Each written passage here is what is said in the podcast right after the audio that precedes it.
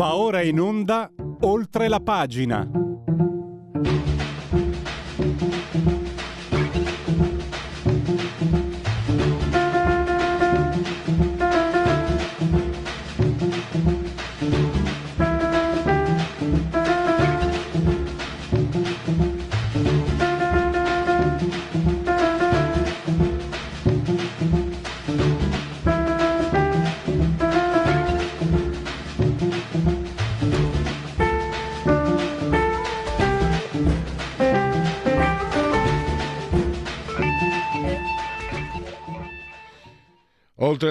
Pagina, focus sempre sulla crisi di governo, vi anticipo che alle 12 vi daremo il rientro, ci sarò io, dopo Lega Liguria, eh, vi, vi, guideremo sulle dichiarazioni preannunciate da Mario Draghi alle 12. Velocemente, 10.39 vuol dire che siete in simultanea con noi, Cristian Basini e il grande dottor Federico Borseri saldamente sul alto di comando di regia tecnica, 110 metri sopra il livello del mare, le temperature, ai ai ai, oggi le temperature sono serie, 27 gradi centigradi, è caduto qualcosa oltre al governo, sento in sottofondo, 31,4 centigradi sopra lo zero, esterna 36 l'umidità, 1015,7 la pressione, ve l'ho detto, questa è Radio Libertà, questo significa che è anche Radio Visione, quindi potete guardarci sul canale 252 della Smart Television, è una abbraccio forte forte alla signora Clotilde Angela e Carmela. Chi se buona Radio Libertà campa oltre cent'anni. Meditate gente, meditate. C'è sempre la possibilità di farvi cullare dall'algido suono digitale della Radio DAB oppure con uh, smartphone, iPhone, tablet, mini tablet, iPad, mini iPad potete auscultarci ovunque voi siate e infine, grazie alle applicazioni de- dedicate, e infine internet radiolibertà.net il sito e la pagina Facebook. C'è c'è, c'è anche Antonino Danna in collegamento. Ciao Antonino. Maestro, buongiorno, ai miei più doverosi e naturalmente affettuosi omaggi. Però avrei una domanda, visto che lei ci ha dato la quota a cui incrociamo. A che velocità? La velocità non è eh, pervenuta. Velocità non pervenuta. NP. Eh, Va bene, ok, ok. eh, eh Antonino, allora io eh, insieme a te introdurrei il prossimo ospite eh, che eh, è, è, Francesco Giubilei, saggista, editore, fa parte anche del Comitato Scientifico per il Futuro dell'Europa. Allora gli do il benvenuto e grazie naturalmente per essere ai nostri microfoni. Buongiorno. Grazie, grazie, buongiorno a tutti. Allora, eh, non so se prima voleva partire Antonino, io partirei intanto, anzi facciamo così, parto subito io. Eh, parto anche da quello che ha scritto eh, Francesco Giubilei ieri sul suo profilo Facebook. Provo a essere leggero. Eh, pensando a Mario Draghi, dire qualcosa di centrodestra pareva brutto? Perché francamente sembrava, il suo sembrava un programma che tanto voleva si mettesse Enrico Letta a fare il Presidente del Consiglio.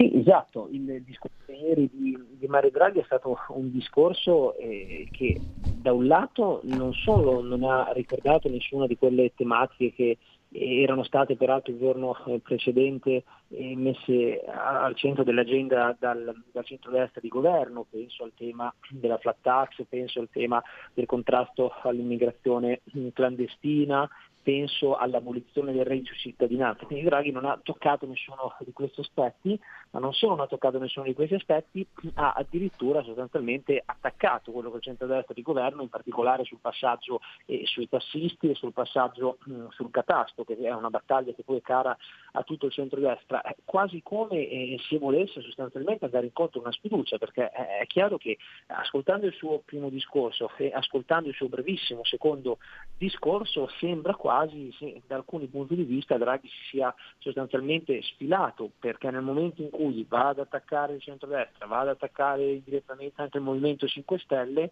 è quasi una resa alle, all'ipotesi di continuare ad andare avanti, anche perché sia Salvini sia Berlusconi avevano poi imposto l'ipotesi di un Draghi bis con una maggioranza diversa che mi sembra non sia stata, non sia stata colta. E soprattutto nel momento in cui il suo secondo discorso dice che la fiducia andrà votata sulla mozione presentata da Casini e non sulla mozione presentata da Calderoli, ci sono quindi due mozioni, una del Partito Democratico e una del centrodestra, il, pre- Presidente del Consiglio, che dovrebbe essere un Presidente tecnico, quindi in teoria super partes, decide di appoggiare una mozione e si mette una casacca, ovvero sceglie un campo di gioco che è il campo di gioco del centro-sinistra. E da questo punto di vista diventa poi impossibile anche per Lega e Forza Italia votare una fiducia a scatola chiusa a queste condizioni. Quindi ora andiamo incontro a uno scenario che è uno scenario che dovrebbe portarci alle urne, poi insomma, tutti noi abbiamo imparato nel, negli ultimi anni in particolare ad aspettarci dei,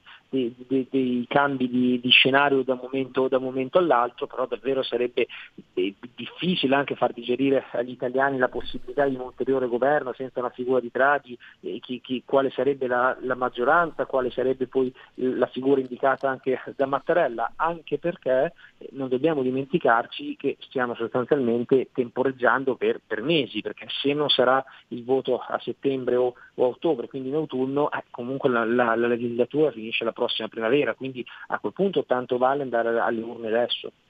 Antonino, volevi sì, visto che si è introdotto il tema dell'Europa, mh, mm, stamattina ascoltando la BBC mi è sembrato di cogliere un certo timore da parte delle varie realtà europee, non parlo soltanto della politica europea, von der Leyen e compagnia bella, sto parlando proprio delle nazioni, è quasi come se l'Italia venisse vista un po' come il malato d'Europa. Perché? Eh, cioè, è possibile è che un semplice... Possibile che la democrazia faccia così paura?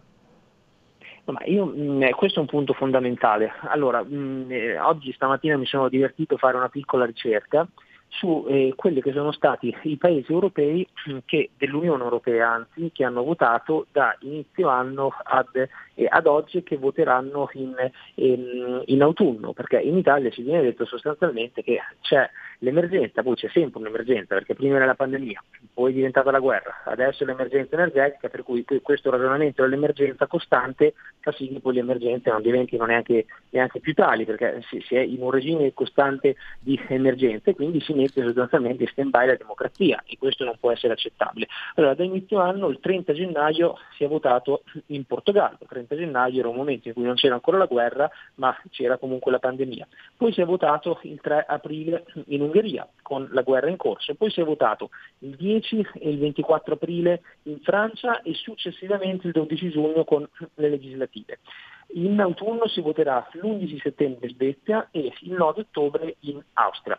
In nessuno di questi paesi nessun politico, nessun commentatore eh, gli è saltato in mente di dire aboliamo, sospendiamo la democrazia perché c'è un'emergenza. Allora io mi chiedo se in Portogallo, Francia, Ungheria, Svezia e Austria si è votato, per quale motivo noi italiani non possiamo votare?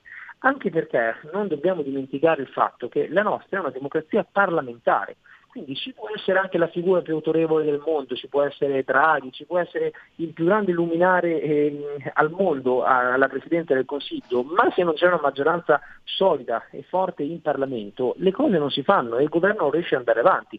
Allora tanto vale a questo punto che si vada alle urne il prima possibile, perciò in autunno si elegga un governo con una forte maggioranza eh, parlamentare e a quel punto il governo possa decidere di, di portare avanti una serie di politiche. Ma io temo che il vero problema, anzi non io temo, è pressoché sicuro che il vero problema è il fatto che tanti di quelli che dicono no, non si può votare, c'è l'emergenza, è responsabile e quant'altro, con il dibattito peraltro che non nasce solo in Italia perché anche tanti grandi giornali stranieri d'Europa e, quant'altro portano avanti questo tipo di narrazione, eh, nasce dal fatto che sondaggi alla mano se si votasse in, in autunno, salvo stravolgimenti dell'ultima ora incredibili, il centrodestra avrebbe una grande maggioranza, quindi ci sarebbe un governo di centrodestra. Allora per scongiurare che il centrodestra possa andare al governo ci si inventa, eh, ce ne si inventa di ogni e si cerca poi di procrastinare il più possibile le elezioni, però questo è veramente un vivacchiare.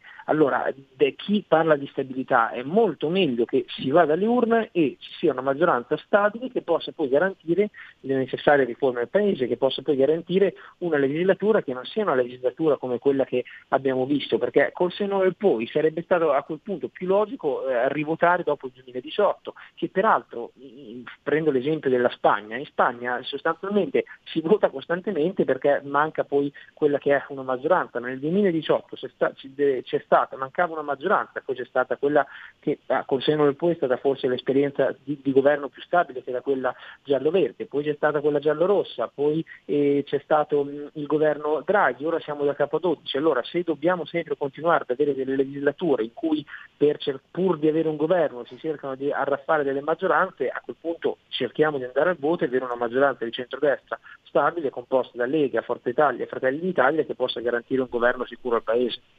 E io Mm, vedendo appunto, ha citato anche lei i giubilei, i precedenti, eh, insomma sembra che la parola elezioni al Presidente della Repubblica eh, italiana provochi dolorosa eruzione cutanea. Ho provato a immaginare, e se Mattarella dicesse, signori miei, allora ci sono da disegnare, anzi da, da, da, da scrivere i regolamenti della Camera, la giunta per il regolamento si è riunita il 27 aprile, si è data come ultimo termine l'11 maggio, non si sono più trovati. Eh, regolamenti che sono molto importanti e sono da adeguare al nuovo numero dei parlamentari, 400 invece di 630. La legge elettorale, che a parole non piace a nessuno, c'è da fare. Eh, magari portare a termine le pratiche avviate per il PNRR per non perdere 45 miliardi. E già eh, che ci siamo anche ricordiamoci di quel piccolo particolare, il DEF, che deve essere presentato il 24 ottobre e votato entro il 31 dicembre, altrimenti si entra in esercizio provvisorio.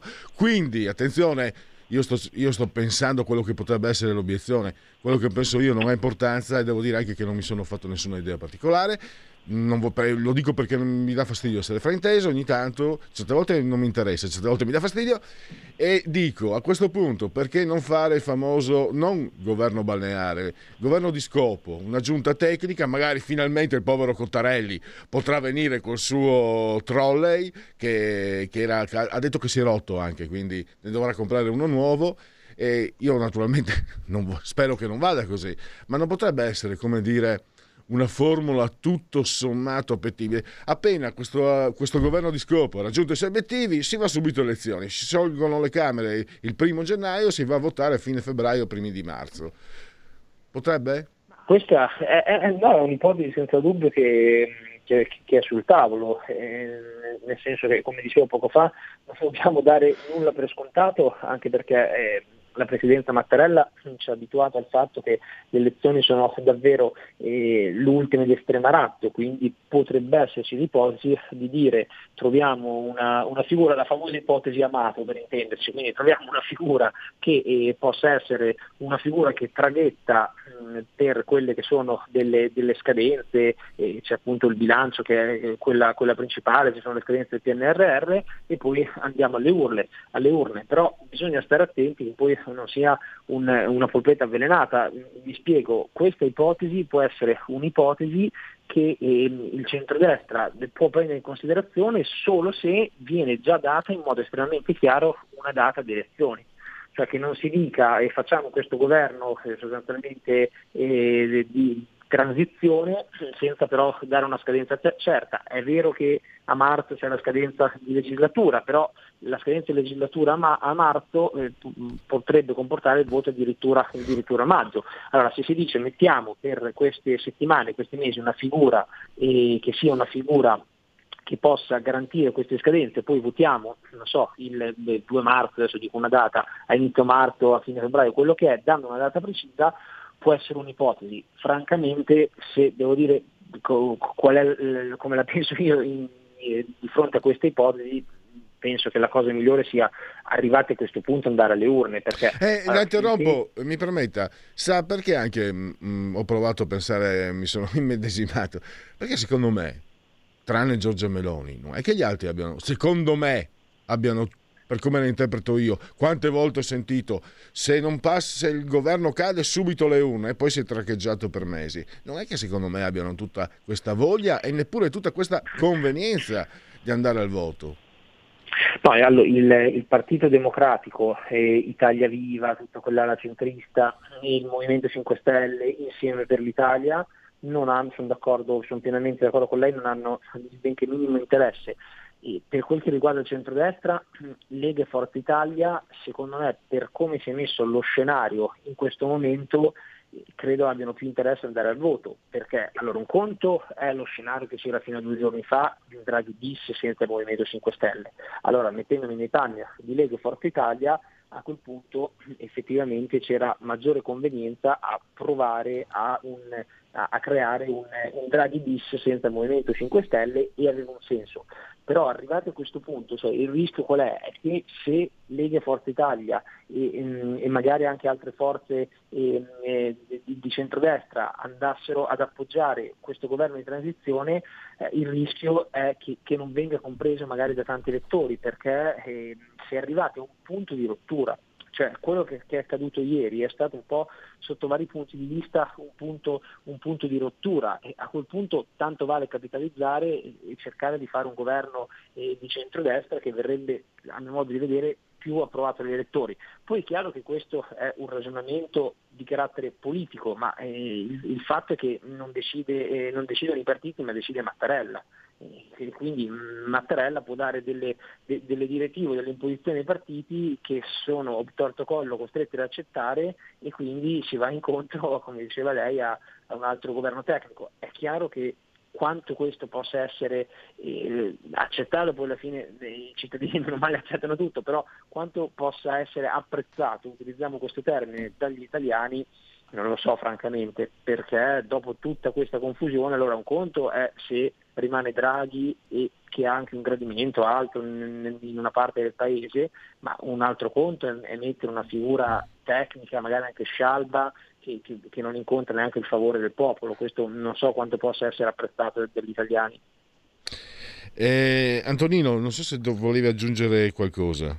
Sì, volevo chiedere una cosa. Stamattina sui giornali, un po' come la Gazzetta dello Sport al termine di qualche, eh, di qualche match importante, ci sono le pagelle. Proviamo un attimo a pagellare, a dare qualche voto. Primo Letta, secondo Salvini, terzo Berlusconi e quarta la Meloni. Poi vediamo gli altri che voto gli diamo. Così secco.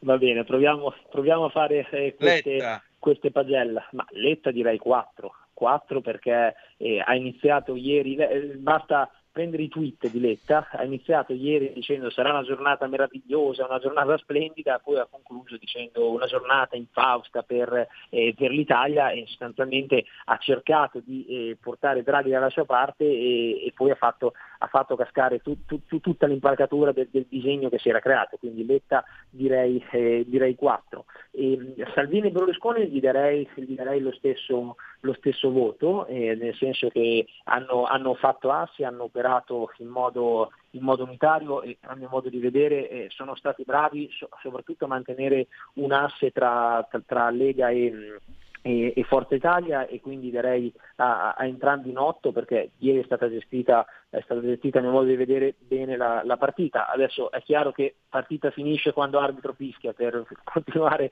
nella metafora calcistica, quindi proviamo a vedere eh, quello, quello, che accadrà e anche per mantenere poi una, un'unità che sia d'auspicio eh, per, per, la coalizione, anche a Giorgia Meloni darei, darei, un 8 perché ha mantenuto quello che è stato il, il posizionamento di, di, di, Fratelli d'Italia, mantenendo quella che è, che, è, che è, la propria linea. Quindi direi che il centrodestra in questa fase, ognuno eh, ha il proprio modo, perché Fratelli d'Italia ha votato contro la... Ehm, quella che è stata eh, la fiducia, mentre Lega e Forza Italia eh, sono, sostanzialmente non hanno, non hanno, votato la fiducia, però stata, eh, si è ricompattata quella che è la coalizione di centrodestra, che credo che al netto delle sfumature, poi delle scelte diverse negli ultimi mesi, di quelle che, sono, che esistono, delle, delle problematiche anche su, sui singoli territori, credo che l'auspicio nella fase in cui si sta andando incontro è quella di mantenere un'unità del centrodestra anche perché dall'altra parte sono davvero eh, divisi, sono davvero in difficoltà. quindi b- bisogna essere in grado di sfruttare questa occasione, ma immaginatevi adesso il campo largo, cioè il campo largo è sostanzialmente Letta che incontra una, eh, alla mattina Di Maio e Di Maio gli dice benissimo andiamo, stiamo tutti insieme, stiamo in coalizione e poi al pomeriggio incontra Conte e gli dice no, io con Di Maio non ci voglio stare. E quindi a quel punto Letta si, si trova sostanzialmente in difficoltà, poi dall'altro lato c'è questo polo centrista per cui alla mattina c'è Calenda che dice no, noi Di Maio non lo vogliamo, poi al pomeriggio c'è Renzi che dice no, io con Calenda non ci sto, però dobbiamo prendere Di Maio, quindi immaginatevi qu- quale problema si crea adesso sia per la creazione di questo supposto che esisterà fantomatico polo centrista, sia dall'altro lato per quello che, che, deve essere con l'attuale legge elettorale, che è una legge elettorale che comunque ha i collegi uninominali, quindi va, va, a premiare le coalizioni in quale difficoltà si trova la sinistra. Allora il centrodestra, al netto appunto di qualche differenza, però ha la fortuna di avere esperienze di governo in tanti territori, avere comunque una coalizione che è sotto vari punti di vista rodata, si riesce davvero a rimanere unito con l'attuale legge elettorale, si possono anche vincere tanti collegi uninominali oltre ai, ai proporzionali e, e davvero una, una, maggioranza forte. Quindi la priorità in questa fase io, io vedo è l'unità della coalizione.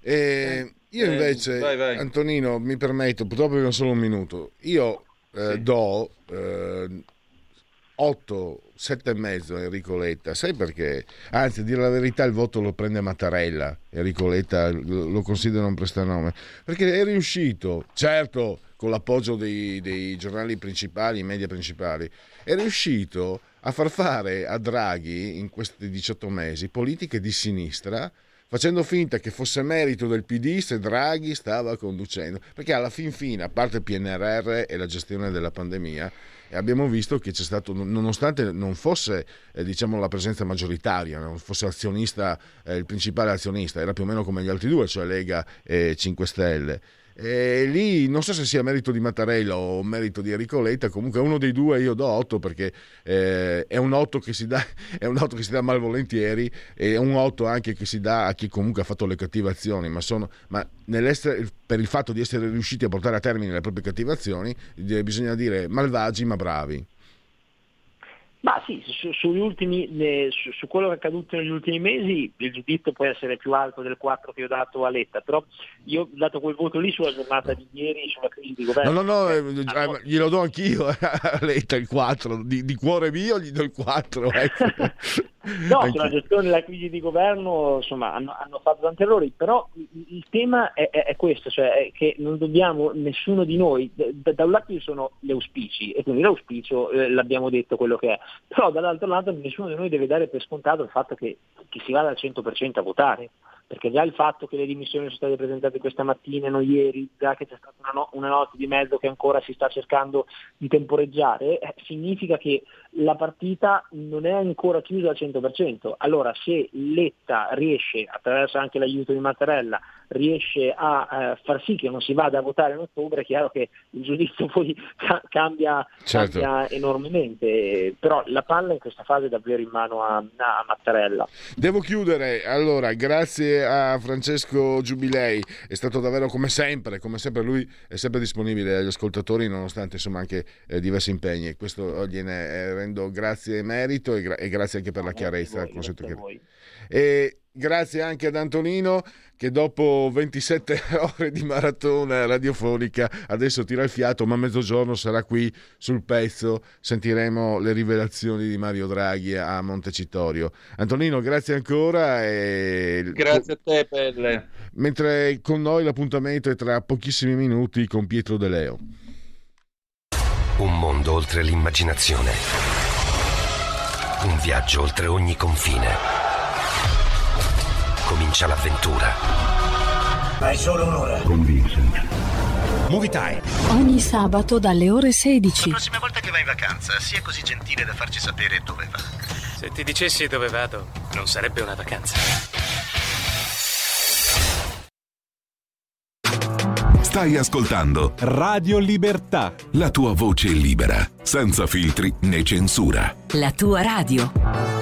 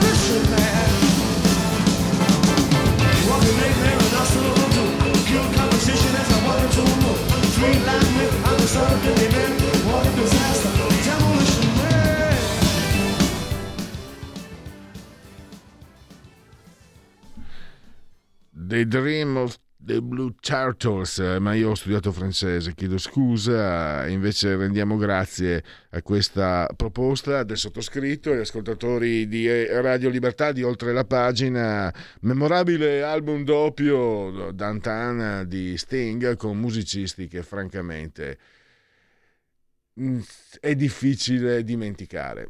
E adesso invece sarà difficile dimenticare questi giorni e oggi vi offro eh, Pietro De Leo parte terza, perché Pietro è uno e trino.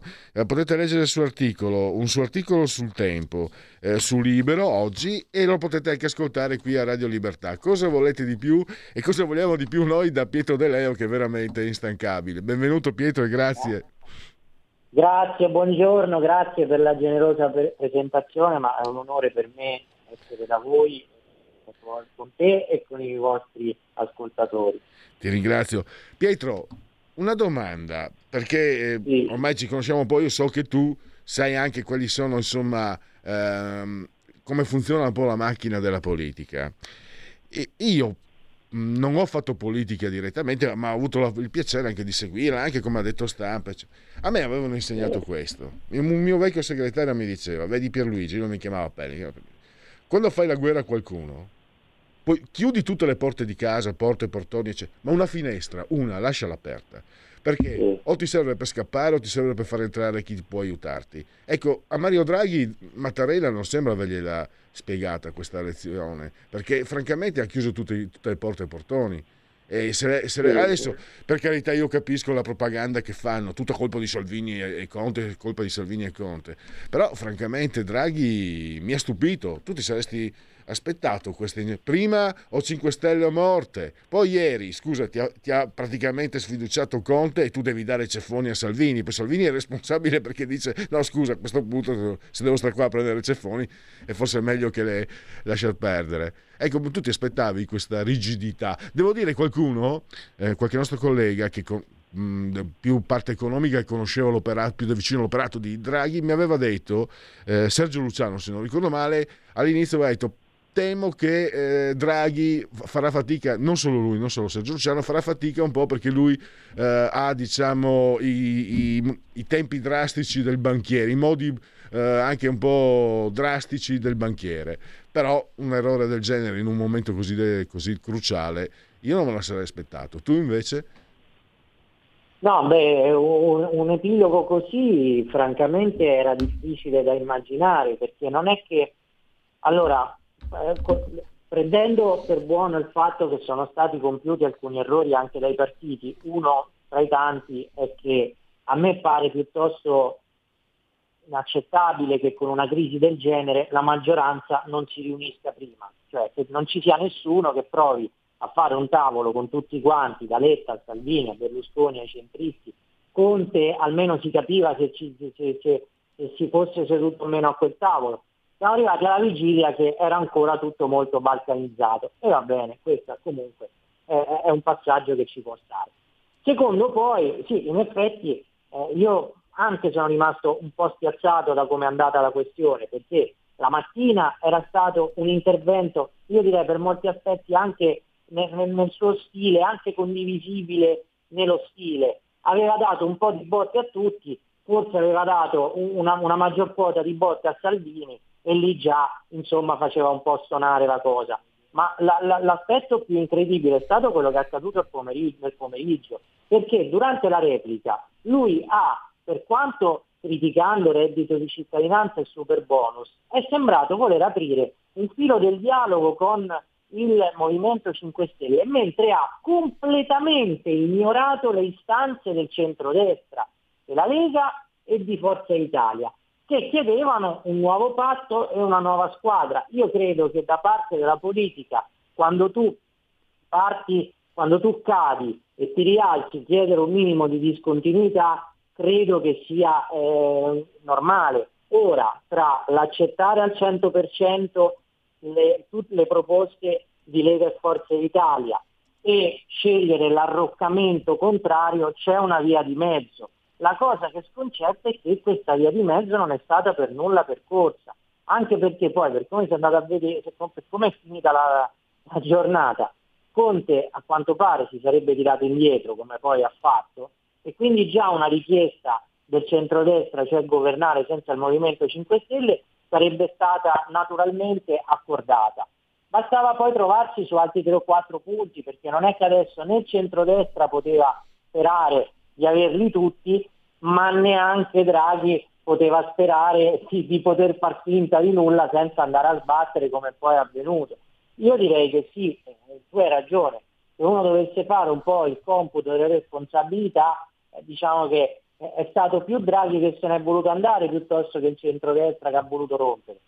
Però insomma oggi sui giornali, eh, insomma, a parte i giornali di cultura centrodestra, è tutto un bastonare, ah il centrodestra, amico di Putin, eccetera, hanno voluto rompere, eh, Berlusconi si è consegnato a Salvini. È un po' diversa la cosa, anzi parecchio diversa, perché semplicemente nessun partito politico può, eh, salva- può, può sacrificare sull'altare del valore della responsabilità, che comunque è un valore positivo, la sua esistenza. Perché non è che uno sta lì a fare il pungibol, e Draghi da un certo, da, di converso è stato un po' vittima della sindrome del santo patrono, cioè pensare che tutti lo portassero eh, in spalla il giorno eh, della festa patronale del paese e nessuno potesse contestarlo.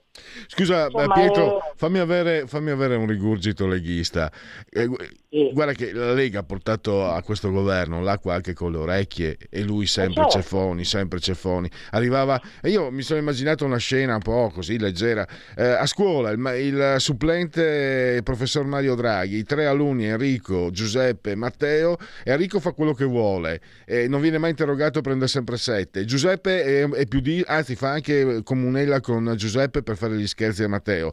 Giuseppe fa quello che vuole, è un po' discolo, comunque il 6 lo prende. Matteo che studia, sempre preparato, viene interrogato, fa una bella interrogazione, prende 5 e se dice no, mi scusi, irresponsabile, giù ceffoni. Poi addirittura Giuseppe rovescia il calamaio addosso al supplente, il supplente va a dare due ceffoni a, a Giuseppe, però già che c'è, ne rifila due a Matteo e Matteo dice sapete cosa c'è, a questo punto me ne vado.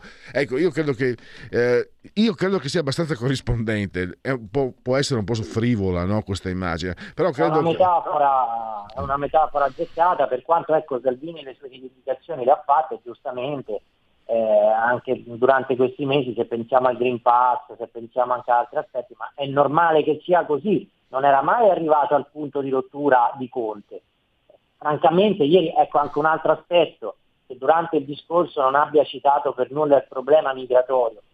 Cioè sono tutti, tutti segnali eh, molto precisi e perentori di voler probabilmente spianare una parte.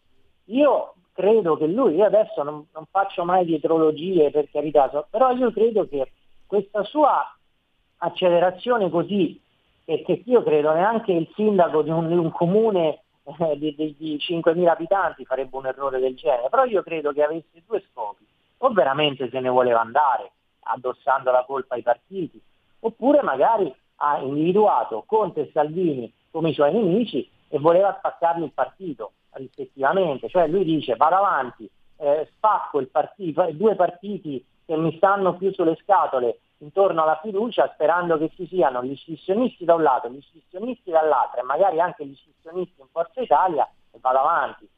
Io posso anche pensare a uno scenario del genere, però gli è andata male.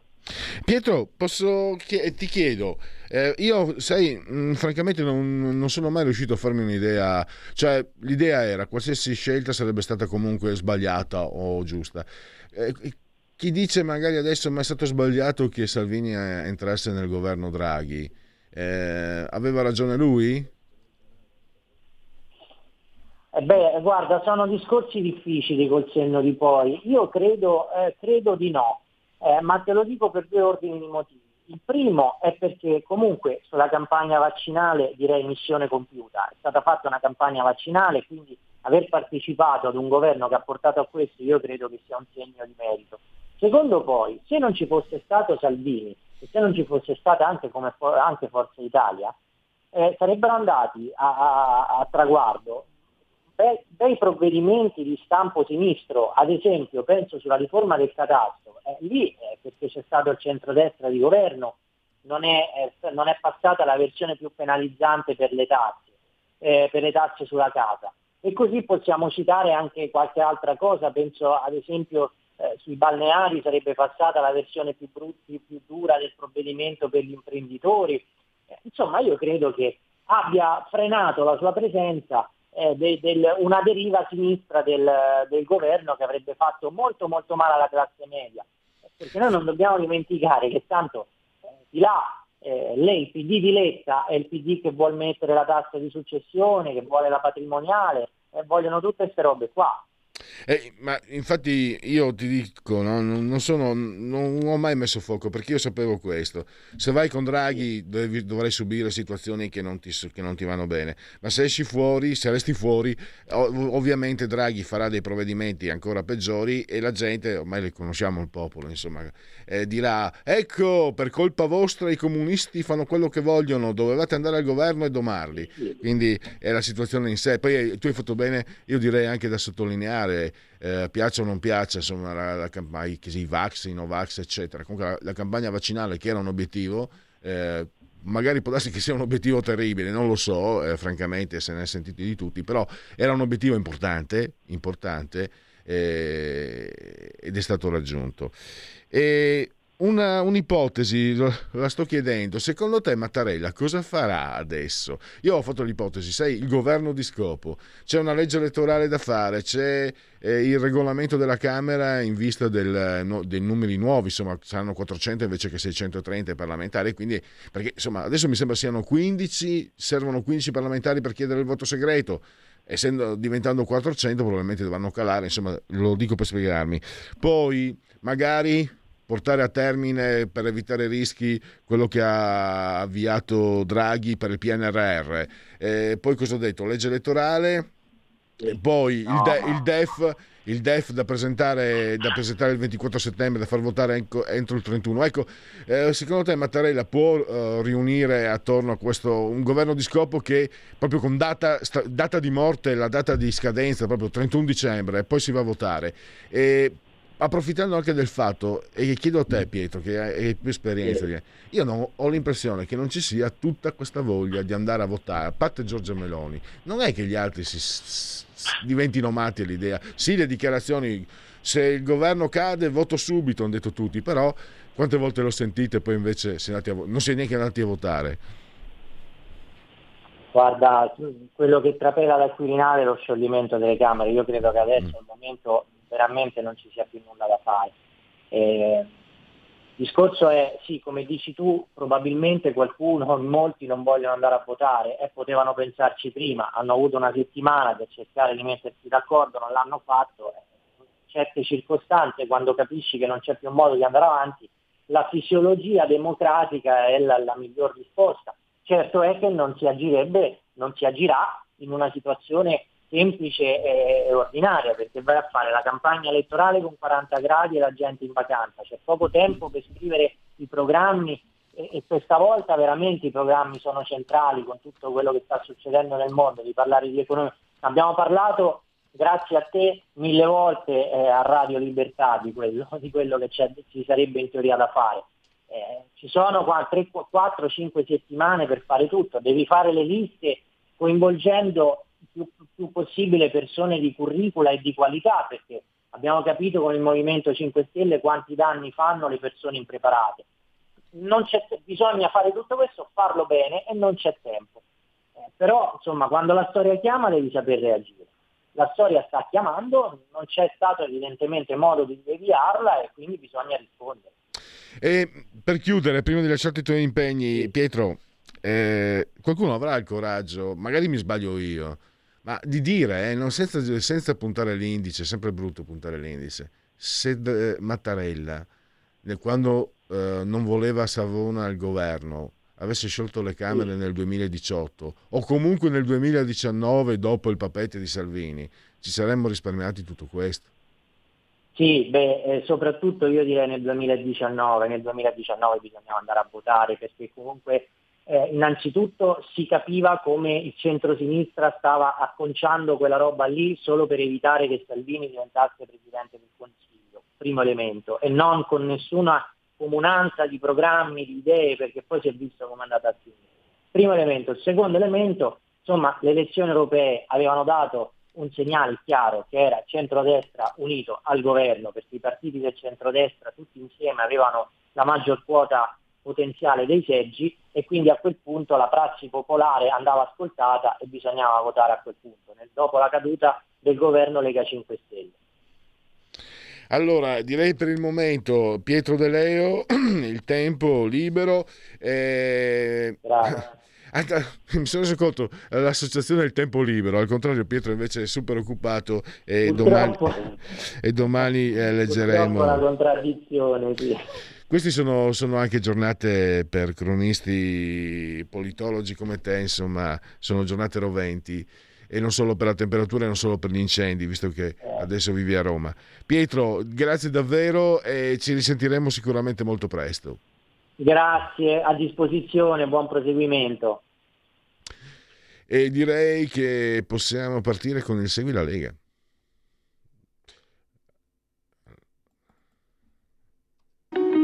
Segui la Lega è una trasmissione realizzata in convenzione con La Lega per Salvini Premier.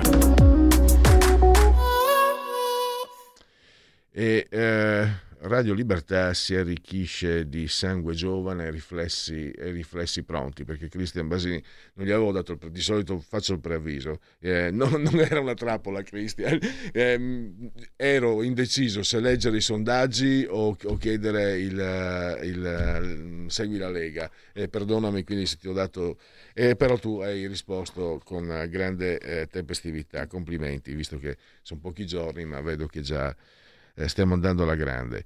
Grazie. Allora, eh, segui la Lega, legaonline.it, scritto legaonline.it, eh, potete fare molte cose. Segui la Lega prima che la Lega segua te la Marciano, segui te la Pellegrina, naturalmente, poi qui potete iscrivervi eh, 10 euro che si possono versare anche tramite PayPal senza nemmeno vi sia la necessità che siate iscritti a PayPal, poi il codice fiscale, eh, gli altri dati quindi vi verrà recapitata la magione per via postale la tessera Lega Salvini Premier. Il 2 per 1000, il tuo sostegno vale 2 per 1000, è una scelta libera, non ti costa nulla. Scrivi D43 il D è quello di Domodossola e salutiamo gli amici domesi, 4 il voto in matematica, eh, che hanno tutta mia, il mio appoggio e 3 il numero perfetto. Vediamo gli appuntamenti radio televisivi.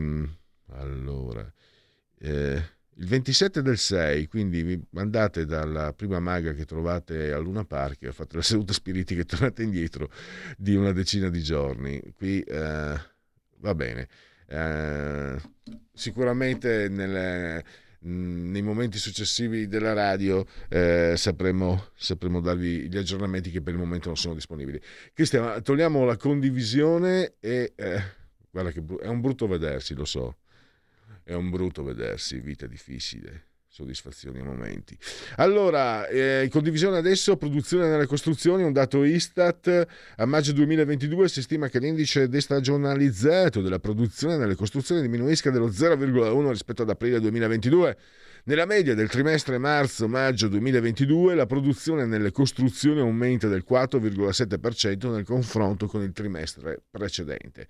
Chiudiamo eh, via la condivisione e ne apriamo l'altra, l'ultimo sondaggio e poi eh, Cristian andremo con uh, il, um, i genetriaci. La crisi di governo Euromedia Research o Euromedia, se la leggiamo alla latina, eh, committente osservatorio politico. Politico. Allora, se oggi ci fossero le elezioni, dunque Fratelli d'Italia 22 PD 21,8, Lega Salvini 14,6, 5 Stelle 10,7, Forza Italia 8,6, Calenda 4,5, eh, Renzi 2,6 e insieme per il futuro 1,6. Eh, indice di fiducia in Mario Draghi 52,3, Giuseppe Conte 22,2. Poi abbiamo il governo Draghi bis con una maggioranza diversa eh, fino alle elezioni politiche 36,3 avrebbe voluto. Il ritorno al voto in autunno lo vuole il 30,8 il governo Draghi bis con la stessa maggioranza per l'8,9, continuare con questo governo con l'appoggio esterno di 5 Stelle al 7,7, un nuovo governo con un altro Presidente del Consiglio fino alle elezioni 6,5 non sa il 5,8, il 9,8. Eh, crisi di governo la preoccupa molto 34,8, abbastanza 39, 73,8% in tutto, invece non preoccupati il 22,9. I 5 Stelle hanno fatto bene, eh, hanno fatto bene per il 22,2, hanno sbagliato per il 62,6 e non rispondono al 15,2 lei a chi attribuisce più eh, responsabilità Conte 40,6, Draghi 11,1, Di Maio 10, 10,8, eh, Grillo 4,9, la Lega di Salvini 3,2, PD 2,1, Fratelli d'Italia 0,7, Di Battista 0,5. L'ultimo sondaggio, eh, il governo può andare avanti fino al termine della legislatura, sì senza difficoltà per il 36,2%, sì con alti e bassi per il 30,66,4 sì, no 23,8. E dai, facciamolo con la sigla i genetriaci. La verità è che sono cattivo, ma questo cambierà. Io cambierò. È l'ultima volta che faccio cose come questa. Metto la testa a posto, vado avanti, rigo dritto, scelgo la vita. Già adesso non vedo l'ora. Diventerò esattamente come voi il lavoro, la famiglia, il maxi televisore del cazzo, la lavatrice, la macchina, il CD e l'apriscatole elettrico. Buona salute, colesterolo basso, polizza vita, mutuo, prima casa, moda casual, valigie, salottoli tre pezzi, fai da te, telequiz, schifezze nella pancia, figli, a spasso nel parco, orario d'ufficio, bravo a golf, l'auto lavata, tanti maglioni, Natale in famiglia, pensione privata, esenzione fiscale, tirando avanti, lontano dai guai, in attesa del giorno in cui morirai. Genetriaci del terzo giorno di Termidoro, mese del calendario repubblicano per tutti, è un giovedì Zoibe 21 di luglio, anno di grazia, anno domini 2022 o 2022 che dir si voglia. San Filippo Neri, questa deve avere eh, il piccolo principe. Chi vuole essere obbedito comandi poco, e anche state buoni se potete. Hemingway, il premio Nobel eh, non si dovrebbe mai desiderare troppo perché si rischia sempre di ottenere quel che si desidera. Suso Cecchi d'Amico, figlia d'arte, Emilio Cecchi, grande scrittore e critico, lei eh, sceneggiatrice cinematografica, il Morandini, Morando Morandini, cinema ovviamente. Giuseppe Piero Grillo, Beppe Grillo. Da quando non crediamo più in Dio, crediamo a tutte le puttanate possibili. E infatti avete preso tanti voti. Robin Williams, quattro nomination, un Oscar. Io detestavo Robin Williams per il nano nano che era una cosa in, in, in mamma mia. Ero ragazzo ma se si vede ero già snob. Eh, un, un contadino snob, una contraddizione in termini, un ossimoro. Poi l'ho visto in uh, La leggenda del re pescatore e mi ha commosso, mi ha colpito. E mi è dispiaciuto quando, veramente quando ha deciso di togliersi la vita. Una sua frase, Reagan non è stato un presidente, è stata l'ultima volontà di Walt Disney. La sorella d'arte Daniela Goggi, il giocoliere di parole Alessandro Bergonzoni, ho una Ferrari 355, io lo chiamo 5 alle 4 e Rossana Casale sarebbe anche brava se avesse la voce, visto che fa la cantante. Fausto Pizzi che ha militato nell'Inter eh, calcio, Josh Hartnett e eh, lo dico a Federico che mm, è un cinefilo, eh, 30 giorni al buio, se non l'hai visto guardalo, è un film, eh, è un film eh, che colpisce molto. Io ho anche la serie a fumetti per non sbagliarmi, è molto buona anche quella. 11.30, allora ci fermiamo per dare la parola alla Lega Liguria, ma state lì, state lì perché c'è la Lega Liguria e poi alle 12 con Antonino Danna subito i microfoni puntati a Montecitorio dove parlerà, eh, tornerà a parlare Mario Draghi. Stai ascoltando Radio Libertà. La tua voce libera, senza filtri né censura. La tua radio. Stai ascoltando Radio Libertà. La tua voce libera, senza filtri né censure. La tua radio.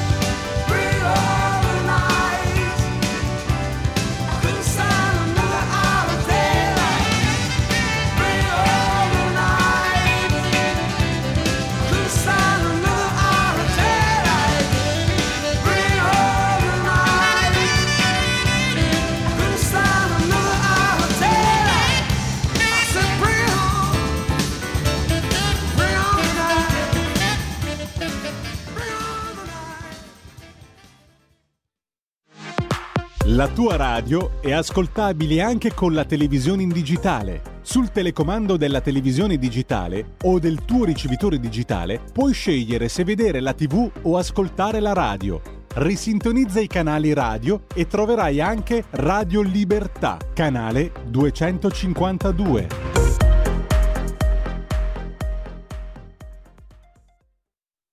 10, 11 e 36 minuti, la linea passa a Fabrizio Graffione per Lega Liguria. A te Fabrizio.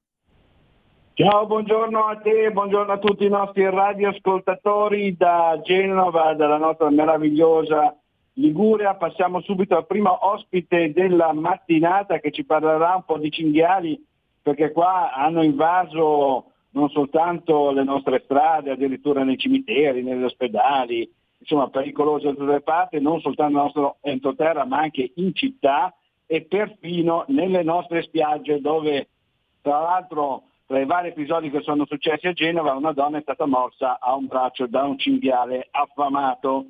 Quindi ne parliamo subito con Alessio Piana che è il nostro consigliere regionale e presidente della terza commissione attività produttive. Ciao Ale. Buongiorno Fabrizio, buongiorno a te e a tutti gli amici che sono in ascolto. Sì, descrivevi bene una situazione... Allora, ascolta, com'è questa invasione di cinghiali? Tu hai fatto una dura dichiarazione, hai spiegato anche che nutrirli è perseguibile penalmente addirittura. Assolutamente sì, è così perché è prevista da una norma nazionale che è stata introdotta già dal 2015 eh, ma nonostante ciò ci sono molti cittadini che eh, dire, hanno un approccio eh, nei confronti della presenza di questi animali completamente scorretto, continuano ad alimentarli, continuano a abituarli alla presenza umana, a far venire meno sempre più il loro istinto naturale e quindi a fare in modo che questi animali siano sempre più confidenti, sempre più vicini eh, alle persone e arrivino, come raccontavi, ad occupare eh, giardini pubblici, eh, aree verdi all'interno degli ospedali, cimiteri cittadini, eh, le spiagge, perché eh, scendono dalle alture soprattutto attraverso i rivi e i torrenti. Eh, stiamo cercando di affrontare anche come amministrazione regionale questa situazione con il grande supporto e la professionalità del servizio di vigilanza eh, regionale, ma senza eh, come dire, un, un, cambio di atteggiamento da parte di eh, alcuni cittadini che devono essere eh, educati, devono comprendere che eh, loro pensano di fare il bene della, degli animali, in realtà invece li condannano a come dire, dover essere poi rimossi dall'ambito urbano, eh, sarà difficile come dire, eh, arrivare in tempi brevi ad una soluzione del problema. Tra l'altro il nostro territorio è interessato anche da una virosi che ha riguardato questi animali, come sai noi e il Piemonte siamo anche eh, impegnati nel eh, fronteggiare eh, la presenza della peste suina africana che è stata riscontrata da inizio anno proprio in un territorio piemontese a confine con eh, la nostra provincia e quindi ci sono ulteriori regole e disposizioni previste da uh, ordinanze commissariali eh, che eh, devono essere applicate e, e, e rispettate. Eh, quindi quello che noi cerchiamo di eh, fare è portare una corretta eh, informazione alle persone, chiedere a tutti grande senso di responsabilità un cinghiale in ambito urbano è sempre potenzialmente pericoloso, non può essere trattato come un gattino, un cagnolino o un animale da affezione eh, e eh, appunto eh, questo atteggiamento, questi, queste mh, mm, continue eh, risorse alimentari che vengono messe a disposizione da questi animali li rendono confidenti e poi anche se non sono aggressivi li portano ad avvicinare le persone che magari hanno la borsa della spesa perché gli ricordano eh, i soggetti che invece con le borse vanno lì a portargli il pane o, o, o altri alimenti.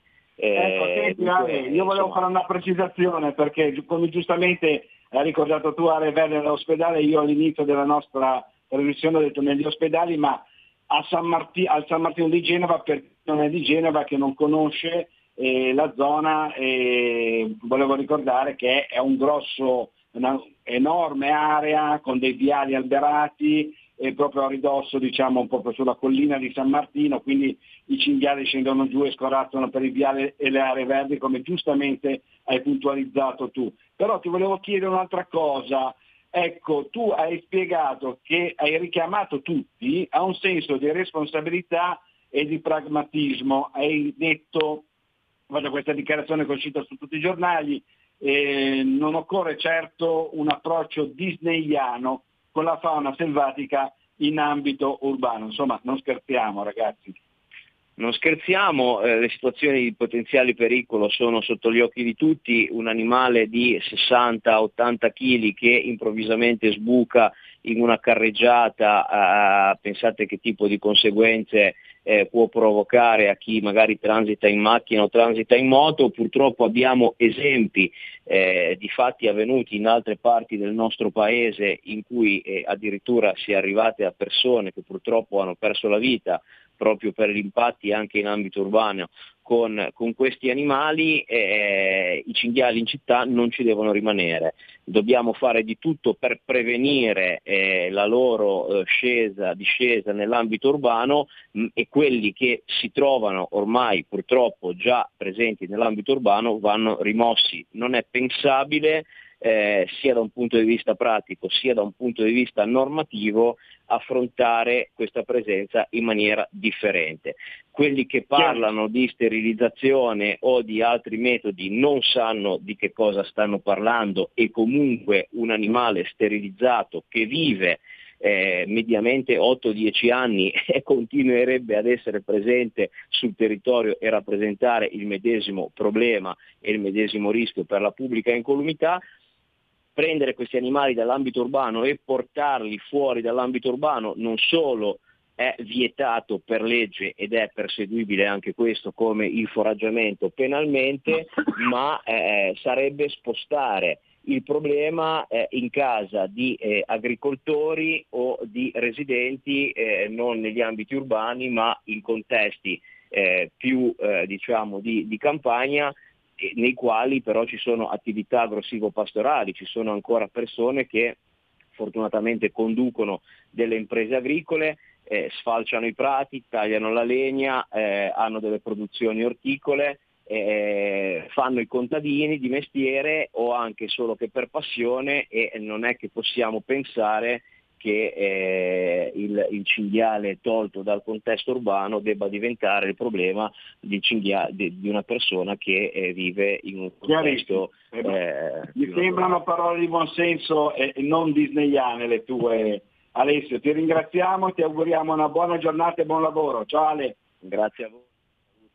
Grazie ancora al nostro consigliere regionale e presidente della terza commissione attività produttive Alessio Piana e passiamo subito al nostro secondo ospite della mattinata, rimaniamo a Genova ma ci spostiamo da Regione Liguria al comune di Genova perché abbi- dovremmo avere già in linea il nostro assessore comunale Francesca Corso, assessore al disagio e alle politiche giovanili. Un attimo solo che ci stiamo ricollegando e poi dopo ah, okay. passiamo la linea allora, subito. Con la Francesca Corso volevo parlare un attimino di un'iniziativa che mi sembra insomma, molto importante perché eh, la lotta alla droga è molto importante. L'assessore Corso ha partecipato al workshop della Guardia di Finanza che si è tenuto qua nel, nel capoluogo Ligure e volevo capire un po' cosa, cosa è venuto fuori da questo laboratorio. Francesca, ci sei? Ciao Fabrizio, buongiorno a tutti. Mi devi perdonare, abbiamo avuto probabilmente un problema di linea, quindi non ho sentito bene la domanda. Allora, dicevo che hai partecipato proprio ieri, l'altro ieri, a questo workshop uh, della Guardia di Finanza, a questo laboratorio eh, sulla lotta alla droga che credo sia importante per quanto riguarda soprattutto i nostri giovani. Sì, ho partecipato nell'ambito di Orientamenti Summer, che è diciamo, il salone dell'orientamento dedicato ai più giovani che devono instradarsi verso il proprio futuro, decidere quella che sarà la loro, eh, la loro carriera sia a livello di studio sia poi professionale. E eh, appunto in questo salone eh, adesso si è inaugurata diciamo, questa stagione estiva nella quale saranno presenti tanti laboratori interattivi, eh, tanti incontri formativi e poi chiaramente eh, l'orientamento vero e proprio per conoscere gli istituti superiori, le università. Nell'ambito appunto di questo tipo di organizzazione ieri sono sono stata in veste di assessore alle politiche giovanili eh, proprio a seguire una, una, lezione, una vera e propria lezione da parte della Guardia di Finanza che ha spiegato alla presenza tra l'altro di bimbi ucraini, eh, quella che è la situazione più comune nel contrasto del, del, del trasporto e del traffico di, di, stupefacenti. Ed è stato molto interessante chiaramente vedere come questi bimbi che chiaramente avevano il loro interprete eh, fossero interessatissimi all'argomento, si interessassero proprio sul mestiere questa, della Guardia di Finanza. E il tema trattato chiaramente molto sentito e molto importante perché al di là di quello che era il pubblico di ieri, più che altro fatto appunto da bimbi e dalle loro famiglie, eh, questo tema è molto ricorrente ed è molto importante continuare a parlarne proprio per spiegare sicuramente i rischi connessi non solo alla legalità eh, a cui si viene meno e quindi a livello penale, ma i rischi connessi soprattutto alla salute. Ed è sempre più importante parlarne perché purtroppo siamo consapevoli che i nostri giovani siano molto trascinati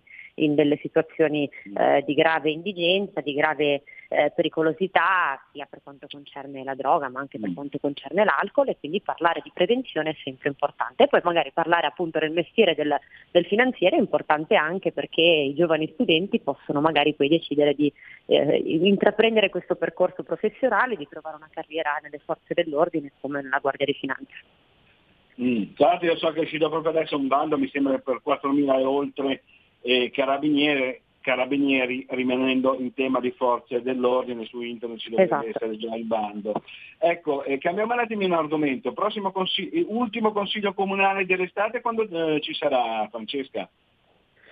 Allora, ti direi che concluderemo i primissimi di agosto, onestamente adesso non ricordo, mi sembra il 2 di agosto, penso sia martedì, credo ci sia l'ultimo consiglio comunale.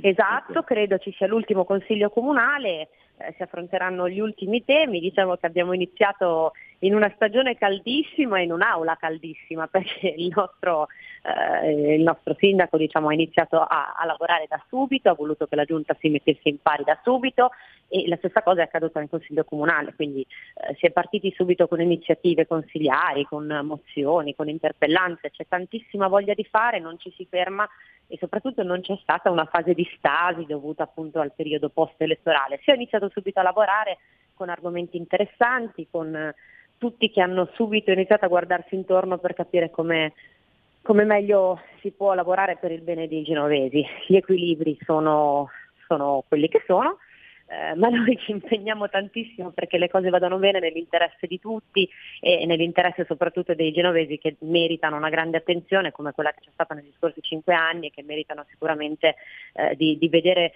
eh, svilupparsi ancora di più la nostra città, di espandersi e diventare attrattiva soltanto, non soltanto per chi già ci vive, ma magari anche per chi può venire da fuori. Insomma, abbiamo tanti progetti, tante cose da fare e ci fermeremo solo per qualche settimana ad agosto con il Consiglio Comunale, ma la Giunta non si ferma, ecco, questo sia chiaro. Mm. Benissimo, ringraziamo quindi il nostro neo assessore comunale di Genova Francesca Corso e ti auguriamo fra buon lavoro, buona giornata e buon lavoro. Ciao Francesca, forse è andata via la linea.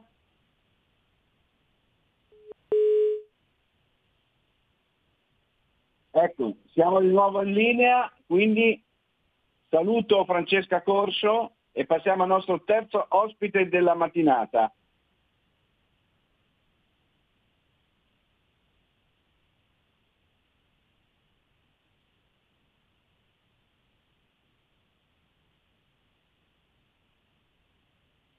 Deve essere caduta la linea.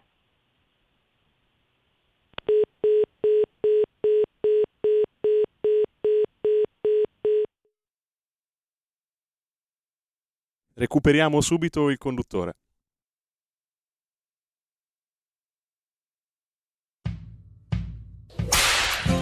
Ehi hey, gringo, entra nel saloon tutte le domeniche a partire dalle 22. Country and Folk Club. La tua radio.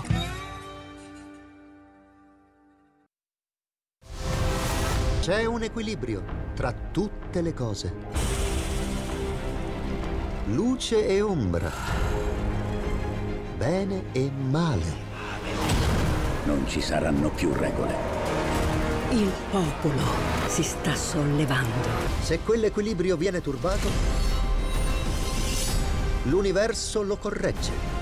Ogni sabato, ore 16. Ogni domenica, ore 14. Il grande cinema. Movie Time con Vincent. Il mondo ha di nuovo bisogno di te, della tua magia. L'intrattenimento, l'azione, l'avventura. Movie Time, la magia del cinema. Dentro l'ignoto. Quella è la destinazione. Radio Libertà, vi aspettiamo. Direi che siamo alla resa dei conti. Polenta di rock. Ogni domenica dalle 21 la musica rock con il mic e il Pivi. Rock and roll col CH. E ricordas che pulente virtuosa convenios. E la linea torna a Fabrizio Graffione con la prossima ospite. Gli ascoltatori da Genova e dalla Liguria, chiedo conferma alla, conferma alla regia. Sei in diretta con la prossima ospite in linea. Perfetto, grazie regia, mi scuso con i nostri radioascoltatori ma il bello della diretta e il brutto della diretta è questo, purtroppo dei problemi alla linea telefonica, dicevo salutiamo il nostro neo assessore comunale di Genova Francesca Coso, le auguriamo buona giornata e buon lavoro e passiamo al terzo ospite della mattinata che è il senatore ehm, Stefania Pucciarelli che ci dovrebbe parlare, non so se è la Spezia o è, già a, o è ancora a Roma. Ciao Stefania, ci sei? Ciao Fabrizio, buongiorno a tutti i radioascoltatori. No, sono a Roma e per quanto riguarda il brutto e il bello della diretta ne avrei anch'io qualcosa da dire rispetto a quello che leggo questa mattina sulla stampa e quello che abbiamo vissuto noi parlamentari eh, in maniera particolare ai senatori ieri nella giornata in cui di fatto si è verificata la, la sfiducia a Draghi. Quindi leggo alcune eh, testate giornalistiche che vogliono far passare dei messaggi eh, sbagliati rispetto a quella che è la realtà, in maniera particolare la prima pagina della stampa dove viene scritto a grandi lettere vergogna Conte e Salvini affossano al governo. In realtà noi ieri ma già dal giorno prima si è comunque lanciato un messaggio di apertura a Draghi, ma proprio per un senso di responsabilità nel suo eventuale appoggio a proseguire nella, nella, nella sua presidenza uh, del, del, Consiglio, ma con delle eh, richieste ben precise. Eh, richieste precise erano quelle di non avere più i 5 Stelle nella compagine di governo e con degli obiettivi che dovevano essere chiari fino a fine mandato. Di fatto lui ieri mattina si è presentato con sua, un suo intervento uh, dove ha attaccato la Lega e, e, quindi ha attaccato i 5 Stelle ma ha attaccato anche la Lega e quindi di fatto quella che poteva essere la nostra apertura non si è potuta ah, concretizzare proprio per il fatto eh, stesso che Draghi ha scelto di mantenere i 5 Stelle all'interno della compagine di governo e ha dato ascolto al PD. Quindi ha dato ascolto ai cattivi consiglieri che lo hanno portato oggi a non avere più la fiducia di un Parlamento. Ecco, eh, insomma, eh, questa situazione secondo te a breve c'è ancora tempo nella notte, si potrà risolvere, come si potrà risolvere, è ancora un punto interrogativo, eh, un tuo ah, parere, grazie allora, innanzitutto della testimonianza di ieri in diretta che tu hai vissuto personalmente. Eh, io eh, anche le fuoriuscite che leggiamo, perché adesso c'è la fuoriuscita anche di Brunetta, ieri quella della Gelmini, cioè i movimenti si sono visti in aula di chi era governista rispetto a chi invece, ecco, quello che mi è, mi è piaciuto è di vedere una, un centrodestra di governo compatto, Uh, ha mantenuto uh, veramente una, la compattezza nella decisione di arrivare in fondo in una certa maniera. Quindi è stata una bella dimostrazione come nuovo centrodestra rafforzato in, una, in, in, questa, in questo momento da, da, questa iniziativa che ci ha visto veramente uniti e i contatti ci sono tuttora per anche gestire l'attuale situazione. Adesso si aprirà tutta quella che è una procedura che è prevista da, dalla Costituzione, quindi ci saranno le consultazioni. E io penso, penso che si arriverà alle votazioni, eh, fermo restando che eh, lo faranno proprio perché non ci sono possibilità oggettive, perché se ci fosse la minima possibilità di non portarci al voto, visto e considerato che i sondaggi danno centrodestra eh, vittorioso in quasi tutte le regioni italiane, eh, sicuramente metterebbero in piedi qualsiasi iniziativa per poter evitare le votazioni in questo momento. È anche evidente che oggi anche a livello di Parlamento l'unica possibilità di avere un governo da qui fino alle prossime elezioni è proprio un governo di centrodestra. Quindi o mettono in piedi un governo di centrodestra per arrivare alle votazioni eh, a scadenza di legislatura del prossimo anno o si va direttamente al voto e quindi verrà eh, eletto un governo oh, che è ufficializzato da quello che è il responso dei cittadini. Quindi oggi non c'è molta scelta, sono, cioè, l'Italia è destinata ad avere una, un governo uh, che è portato avanti dal centro-destra. Quindi Mattarella non, non ha poi tutta questa, questa, possibilità, anche perché alla luce di una possibile eh, possibilità di, di, di, governo tecnico, ma chi lo supporta, il centrodestra non lo vota, quindi non hanno i numeri, visto che poi di là sono spaccati, i 5 Stelle eh, sono immirevoli, è una legislatura che ha visto più casacche che, che, che, che scranni in, in Parlamento e quindi non c'è compattezza ecco, da, da, dalla parte del centro-sinistra e, e, comunque non avrebbero i numeri per avere una maggioranza. E questa è la situazione attuale. È anche vero che tutto quello che viene paventato di possibili crisi economiche, di possibili blocchi legati a mancanza di, di, di possibili eh, de, votazione di leggi di bilancio e quant'altro, eh, l'ordinaria amministrazione comunque viene mantenuta fino all'insediamento del, del, prossimo governo, quindi la messa in sicurezza di tutto quello che è necessario si può comunque fare. Abbiamo visto che in altre nazioni sono comunque andate al voto, lo potrà fare anche l'Italia, fermo restando che abbiamo visto che eh, tutto, tutto il mondo si è interessato a questa crisi e molto probabilmente perché ci sono degli interessi tali perché eh, l'Italia dovesse andare invece avanti eh, con l'attuale governo, ma molto probabilmente perché qualcuno ipotizzava che il PD e i 5 Stelle potessero dettare quella che era l'agenda politica. Forse hanno fatto male i conti, quindi oggi fatto di aver non uh, votato la fiducia a Draghi ha un pochino sparagato le carte e quindi oggi veramente c'è un sistema che è sparigliato le carte, quindi oggi è il sistema che è entrato un po' in crisi perché è una manovra inaspettata rispetto a quello che invece eh, tanti avevano prefissato. Benissimo, ti ringraziamo, ti auguriamo buona giornata e buon lavoro, veramente molto interessante questa testimonianza in diretta eh, da Roma di, del nostro senatore eh, Ligure eh, di Sarzana, posso dirlo, eh, Stefania sì. Pucciarelli. allora ti ringraziamo ancora, buon lavoro e ti aspettiamo a Liguria quanto prima. Ciao Stefania. Grazie a voi, buon lavoro, buona giornata a tutti i radioascoltatori. Grazie ancora al nostro senatore Ligure Stefania Pucciarelli e per il momento da Genova e dalla Liguria è tutto. Linea Milano da Fabrizio Graffione.